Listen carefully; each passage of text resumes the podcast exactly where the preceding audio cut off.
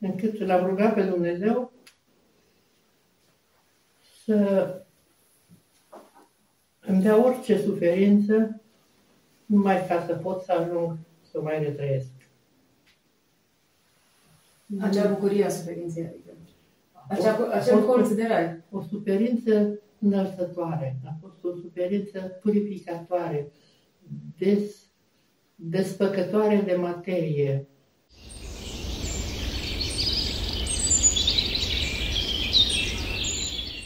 Doamne ajută, doamna Galina, sunteți la Mănăstirea Palde, Mănăstire de Maici, titulată de Părintele Iustin Pârvu, pe care l-ați cunoscut și l-ați iubit foarte mult. Și știm că îndrăgiți uh, mănăstirile și viața mănăstirească și ne povesteați cum uh, temnița pentru dumneavoastră a fost cumva ca și părin- pentru Părintele Iustin, cum spunea, că a fost ca celula unei, ca chilia unei mănăstiri. Și uh, dacă puteți să ne povestiți pe viața duhovnicească din mănăstire, din închisoare, pardon, și asemănarea cu viața unui călugăr în mănăstire. Este o asemănare și în același timp este și o deosebire fundamentală. Acolo, la închisoare, n-am dorit-o în mod special. Am fost obligați. A fost o așeză forțată, în timp ce dumneavoastră ați dorit-o și ați venit spre această așeză din tot sufletul. Noi am fost obligați să o suportăm, dar i-am, i-am uh, avut beneficiile în așa măsură încât atunci când mă uit înapoi și mă uit de foarte multe ori înapoi, pentru mine închisoarea și mai ales trăirea din închisoare n-a fost numai o celulă de mănăstire, o celulă, o chilie de mănăstire, ci a fost un colț de rai. Atât de intensă a fost această trăire, cum nu o pot explica și pe care atât de mult mi-am dorit-o să o mai retrăiesc înainte de a pleca definitiv de pe pământ, încât l-am rugat pe Dumnezeu să îmi dea orice suferință numai ca să pot să ajung să mai retrăiesc. Acea bucurie a suferinței, adică. Acea, acel colț de rai. O suferință înălțătoare, a fost o suferință purificatoare, des, despăcătoare de materie, înălțătoare. Când eram în uh, închisoare, trăiam această înălțare, îmi făceam uh, comparația ca și cum ar fi fost o nacelă plină de tot felul de saci, de tot felul de obiecte inutile, dar foarte grele. Și pe măsură ce descărcam nacela, ea începea să se ridice. În momentul în care am descărcat-o total, ea s-a înălțat. Așa făceam comparația cu trăirea de acolo. Dar trăirea de acolo, pentru că, în general, trăirile foarte intense și deci trăirile de interior nu pot să fie nici explicate, nici zugrăvite, nici vorbite, pentru că trăirile nu se pot transmite. O trăiești sau nu trăiești. Și mai ales intensitatea trăirii. Pentru că uh, noi avem un limbaj foarte limitat în ceea ce privește exprimarea. Același lucru spune, folosește același cuvânt. Pentru un om cu o simplă durere de cap, spune mă doare, și pentru altul care poate are o tumoră cu niște dureri încăzitoare, folosește același cuvânt. Tot așa, spune mă doare. Deci nu avem posibilități de intensificare. Și trăirile sunt legate mai ales de calitate și de cantitate.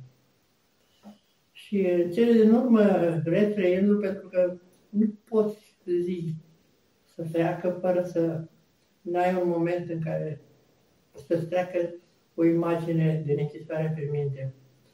Și în ultimul timp m-am gândit la acea trăire mai către sfârșitul închisorii. Pentru că inițial trebuia să te dezbați, să te arunci acele greutăți inutile din acela. Trebuia să te cureți, trebuia să te purifici ca să poți să trăiești în lăsare. Dar a sfârșit, când începusem începutul iluminării, era o trăire foarte tainică.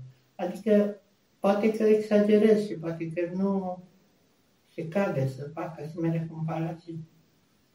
Dar era ca o taină care se petrecea în altar în momentul prefacerii. Trupul și sufletul tău intrau în această taină a prefacerii. Te prefăceai într-o senzație de lumină, de căldură, de cuprindere de dragoste a tuturora. Dar era numai începutul. Și uh, n-am avut parte de mai mult.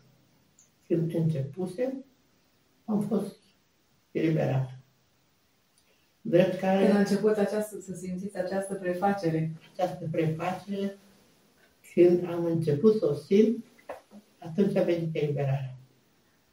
Care a fost, de fapt, o robire. Robia lumii. Știam că așa va fi, de care eu am plecat, când am ieșit de închisoare, am plecat plângând. Știam că o, o voi pierde. Și asta s-a întâmplat.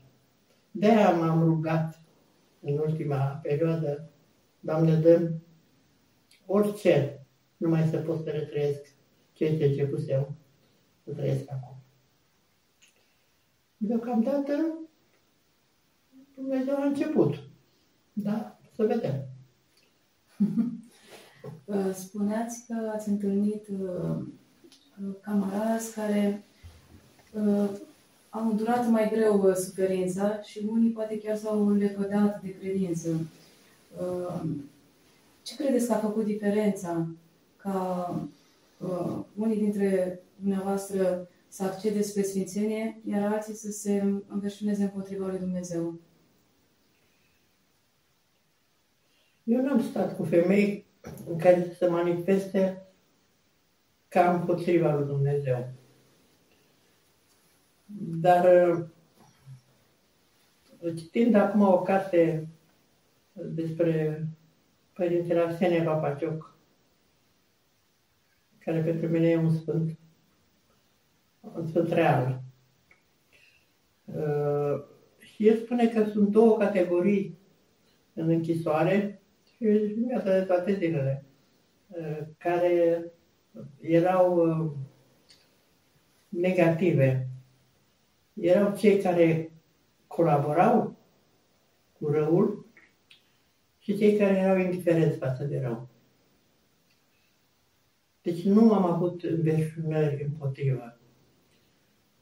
Dar uh, am avut colaboratori și am avut indiferenți.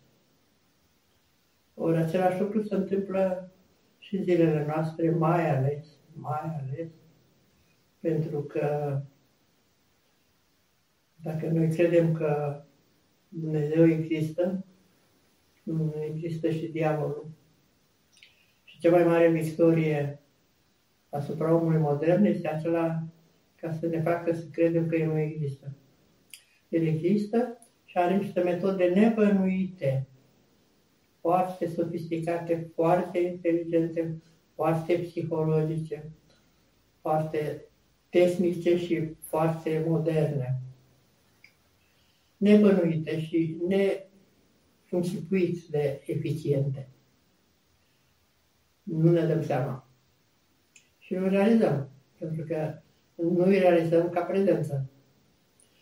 Dar uh, această indiferență care pune stăpânire încetul cu încetul este evidentă și se realizează cu metode din ce în ce mai avansate și psihologice și care pornesc de la cele mai mici vârste. Pentru ca să pui stăpânire pe o nație și pe o omenire, trebuie să pornești în a pune stăpânire pe vârsta cea mai tânără, pe copil.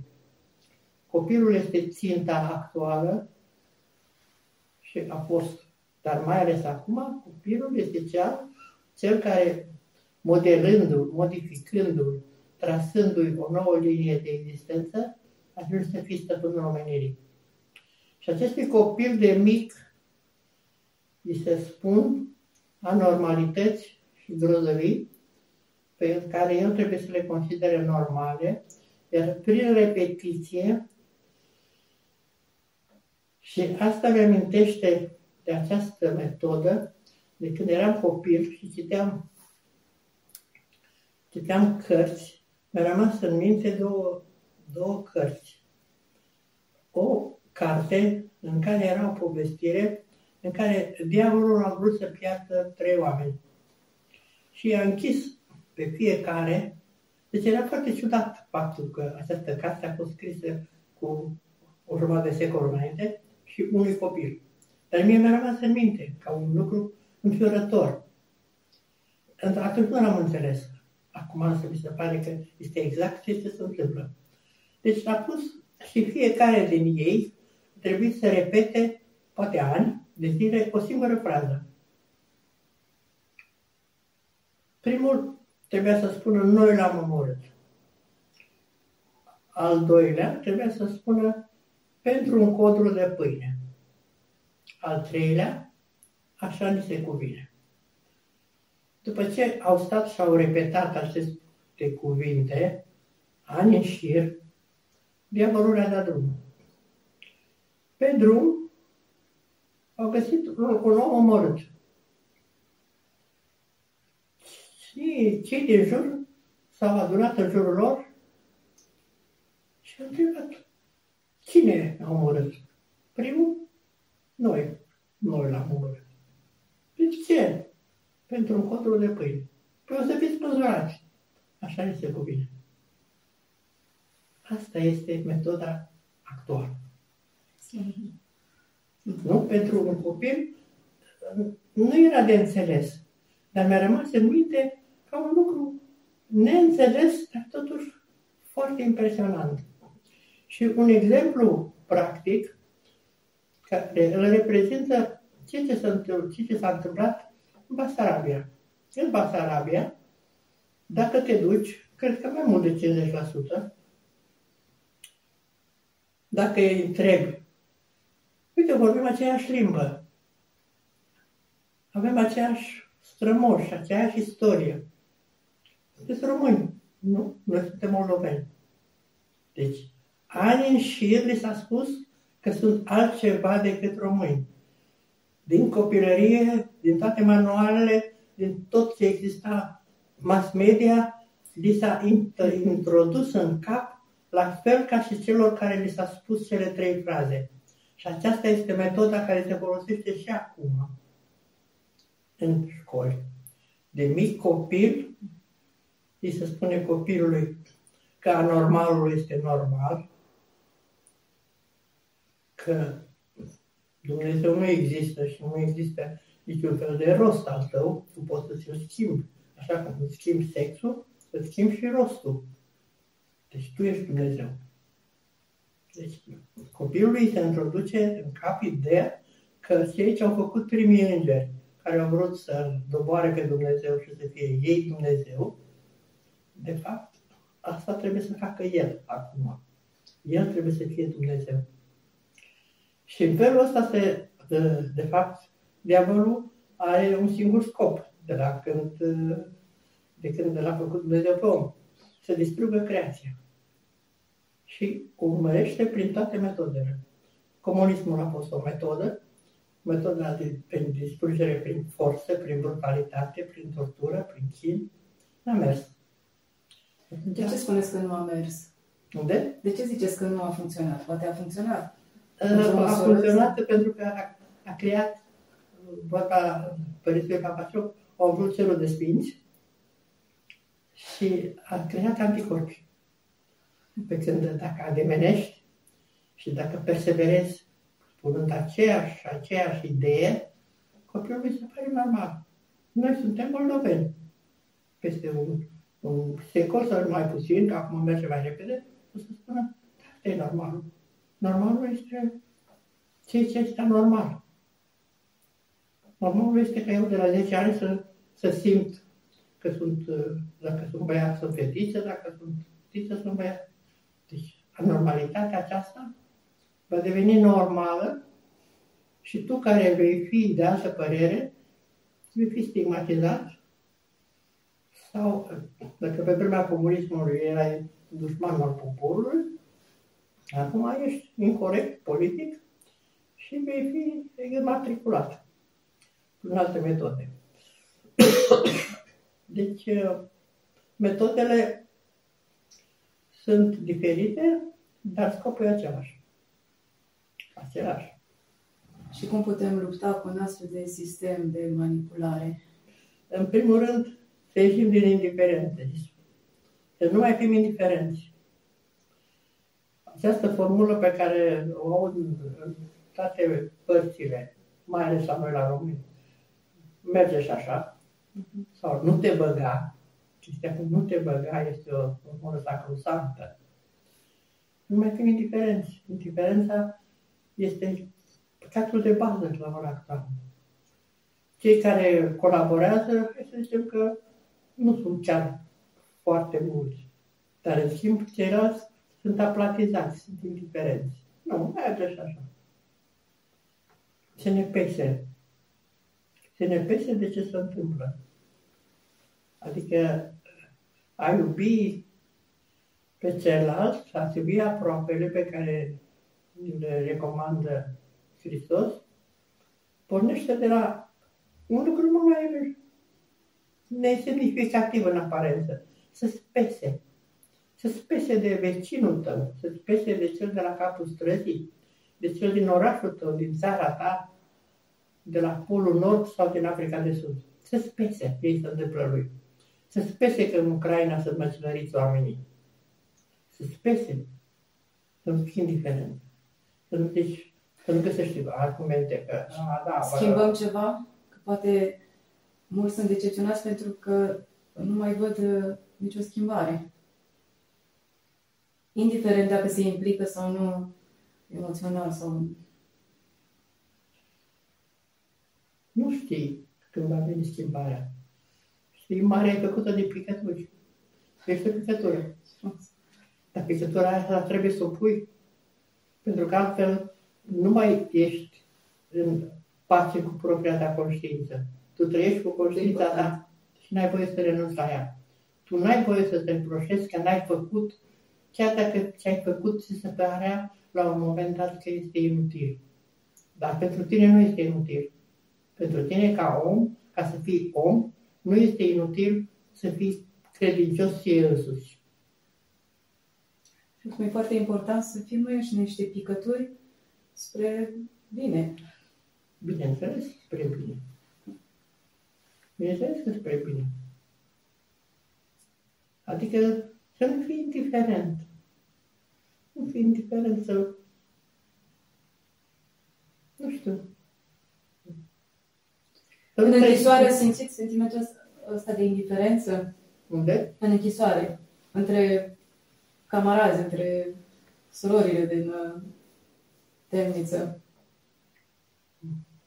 Nu să spun, acolo nu puteai să reacționezi vizibil, dar în tine însuți, cu tine aveai ce aveai, cu tine trebuia să lupți, cu tine trebuia să faci curățenie, să ai o anumită dorință de a fi într-un anumit fel. Eu nu puteam să știu ce este în sufletul fiecăruia. Dar vedeam, unele mi-au fost adevărate exemple. N-am să le uit niciodată. Care a fost prima închisoare în care ați intrat?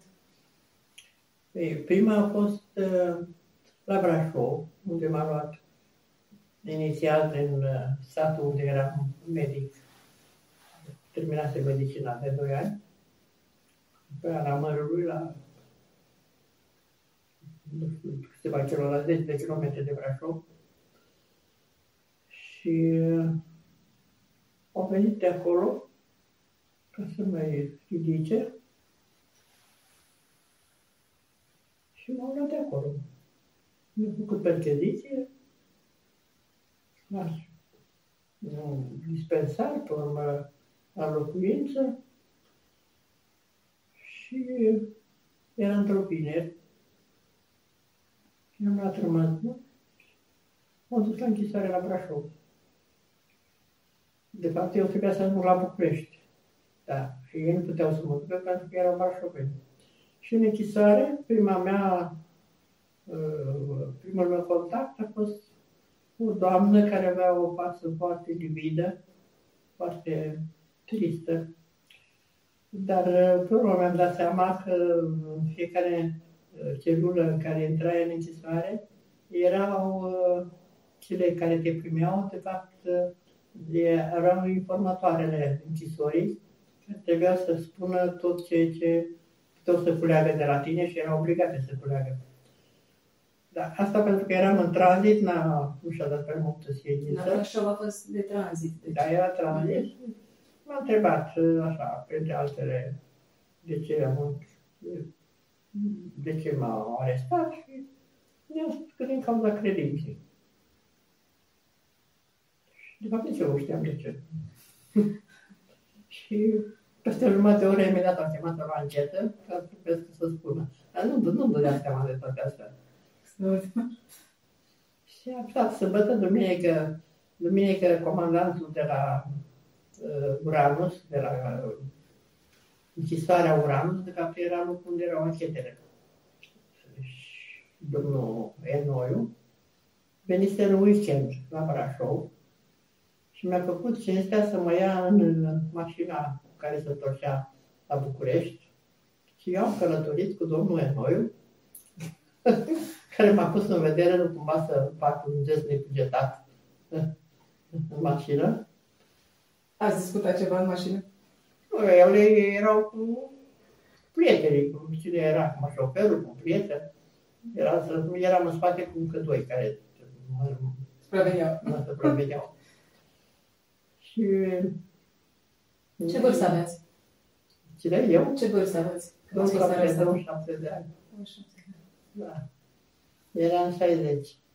Și uh, mi-aduc aminte că la Ploiești s-a oprit, nu știu pentru ce, era în piața de la Ploiești.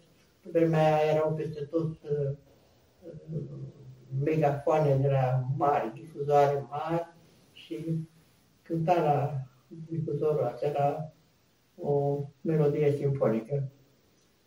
Mi se pare că de preludiile de list. Pentru că aminte că m-am gândit că e prima, ultima dată când le-a spus. Și seara am ajuns la Brașov, nu la București, unde m-au depus, m-au preluat și m-au băgat în celulă. Unde la București? Pe, pe Uranus. Asta era încă podul izbor care urca. Era, era au, au dărâmat Istoria trebuie să dărâmată ca să nu lase urme. Era o fortăreață imensă, imensă, cu subsol, cu etaje multe. Ca și mănăstirea Văcărești pe care au dărâmat-o. Da.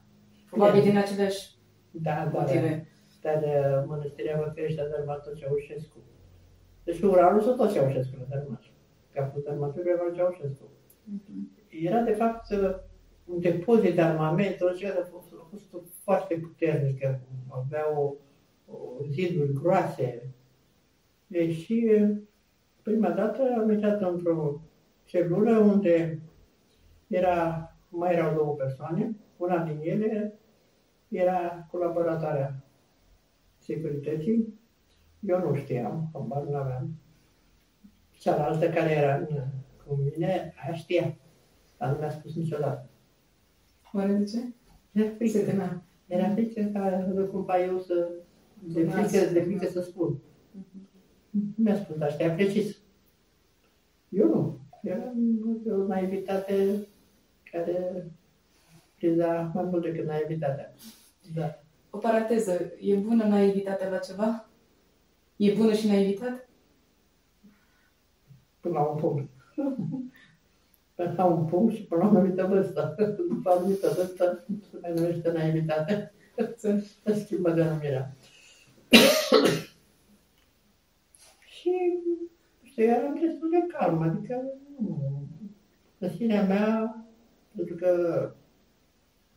tata, în general, nu vorbise despre închisoare, că avea prieteni care puteți să le închiși și cel mai bun prieten am tata Părintele Ilie Imbescu, murise la Iud în 51. Și Tatăl dumneavoastră, Părintele Boris. Era deja închis. Făcut și dânsul închisoare. Era de șase luni de zile închis. Da. Și... Practic, pe dumneavoastră vă aresta mai mult că erați fică de preot. Cine? Pe dumneavoastră vă aresta mai mult pentru că erați fică de preot? Nu. M-a arestat pentru că am găsit la reperceziție la tata niște caiete de ale mele în care îmi exprimam părerile politice împotriva regimului și mai ales pentru o frază m-au arestat. Adică s-au agăsat de o frază, eu am stat... Uh, și că ați mai repetat-o de dacă nu mai spuneți că e frumos. Da, fraza aceea a fost, de fapt, motivul arestării mele. Uh, am cunoscut-o pe Medea, prietena lui Maica Mina, care mi-a spus, când am cunoscut-o, că o să-mi aducă să citească, să citească poeziile lui Radu Ger. Poeziile astea nu mi le-a adus niciodată, nimeni nu mi le-a citit, dar fraza respectivă a fost motivul arestării. Se considera că am citit poeziile lui Radu Ger. Ah. Și asta a fost motivul aparent, și pe urmă de aici au tras uh, concluziile inteligente că dacă tatăl are concepție anticomunistă și fica scrie despre regim tot împotrivă, imposibil între ei să nu fi fost discuții. Era un articol care includea și discuțiile articolul 209.2 litera A, în care era denumit delict de uneltire. Delictul de uneltire putea să fie orice. Orice. Dacă spuneai, de exemplu, că mărfurile străine sunt mai bune decât românești, primeai trei ani închisoare, pentru că se spunea submineze economia națională. Eu am stat cu cineva care, da, cu cineva care a avut trei ani închisoare, era o secretară de la un uh, stat popular din județul Ilfov, care a spus că Gagarin e o minciună rusească. Și pentru asta am dat trei ani închisoare. Deci în acest articol putea să intre oricine și orice. Am stat cu spiritiști, care făceau ședințe de spiritism în care mediul cădea în transă și era chemat de obicei un om politic. Și chema, de exemplu, pe Titulescu. Și Titulescu era întrebat ă, când scăpăm de comuniști? Și Titulescu răspundea prin mediu, de curând, curând. Da. Da. Nu scăpa nici acum. da. Nu scăpa nici acum. În orice caz, era un, un cercul ăsta care era extrem de interesant. Uh, scria într-un caiet tot ce spunea mediumul, respectiv Titulescu. Caietul era păstrat, unul dintre ei era informator, până la securitate, venea securitatea, lua caietul, caiet erau trecuți toți, trecuți toți, cu nume, cu adrese, cu tot, și lua ca din nou pe toți. Era plină. Plină era securitatea de spiritiști. Plină. Mișunau. Și București.